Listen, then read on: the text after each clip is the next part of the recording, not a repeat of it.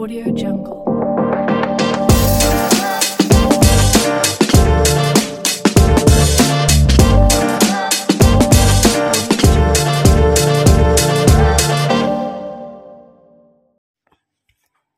ಜೀವನ ಅಂದರೆ ಏನು ಅಂತ ಕೇಳಿದ್ರೆ ಸುಮಾರು ಜನಕ್ಕೆ ಸುಮಾರು ಥರ ಉತ್ತರಗಳಿರುತ್ತೆ ಆದರೆ ನನ್ನನ್ನು ಕೇಳಿದ್ರೆ ಜೀವನ ಅಂದರೆ ಒಬ್ಬರ ಗುಣನ ಇಷ್ಟಪಟ್ಟು ಅವರಿಂದ ಸ್ಫೂರ್ತಿ ತಗೊಂಡು ಅವರ ರೀತಿನಲ್ಲೇ ನಡೆಯುವಂಥದ್ದು. ಹಾಗೆ ಸಾಕಷ್ಟು.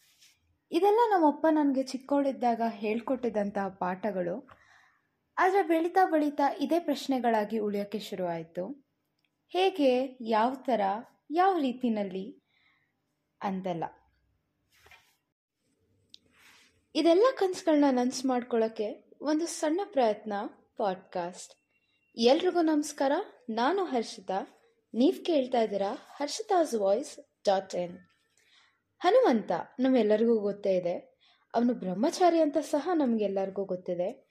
ಆದರೆ ಅವನ ಮೂರೇ ಮೂರು ಬೆವರಿನ ಅನಿಯಿಂದ ಅವನು ಮೂರು ಜನ ಮಕ್ಕಳಿಗೆ ತಂದೆಯಾದ. ರಾವಣನ ಮಗಳು ಸೀತಾ. ಹೌದಾ? ತಾಂತ್ರಿಕವಾಗಿ ರಾವಣ ಬ್ರಹ್ಮನ ಮರಿಮೊಮ್ಮಗನಂತೆ. ಹಾಗೆ ರಾವಣನಿಗೆ ರಾವಣ ಅಂತ ಹೆಸರೇ ಅಲ್ಲ.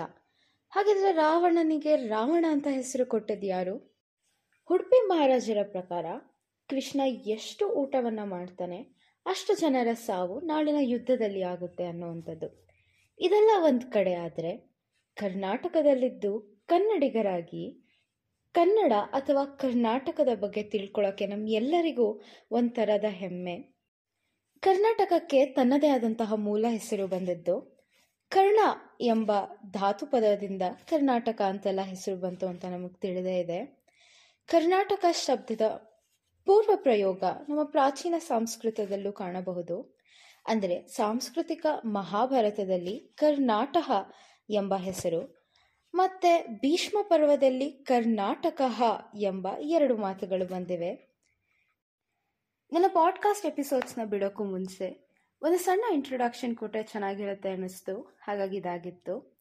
ಇಷ್ಟೆಲ್ಲ ಮಾಹಿತಿ ನೀವು ನನ್ನ ಪಾಡ್ಕಾಸ್ಟ್ನಲ್ಲಿ ತಿಳ್ಕೊಬೋದು ಅನ್ನುವಂತಹ ಸಣ್ಣ ಇನ್ಫಾರ್ಮಲ್ ಪಾಡ್ಕಾಸ್ಟ್ ಇದಾಗಿತ್ತು. ಹಾಗಿದ್ರೆ ಯಾವ ಭಾಷೆ ಅಂತ ಯಾರಾದರೂ ಕೇಳೋದಾದರೆ ಖಂಡಿತವಾಗ್ಲೂ ನನ್ನ ಪಾಡ್ಕಾಸ್ಟ್ ನಾನು ಕನ್ನಡದಲ್ಲೇ ನಡೆಸ್ಕೊಡೋದು. And nothing to worry for non Kannadigas you can always visit to my blog page for the same content ಹಾಗಿದ್ರೆ ಇದೇ ಭಾನುವಾರ ಕರ್ನಾಟಕದ ಬಗ್ಗೆ ಒಂದಷ್ಟು ಮಾಹಿತಿನ ತಂದುಕೊಡ್ತೀನಿ. ಸ್ಟೇಟ್ ಯೂನ್ಡ್ ನಮಸ್ಕಾರ.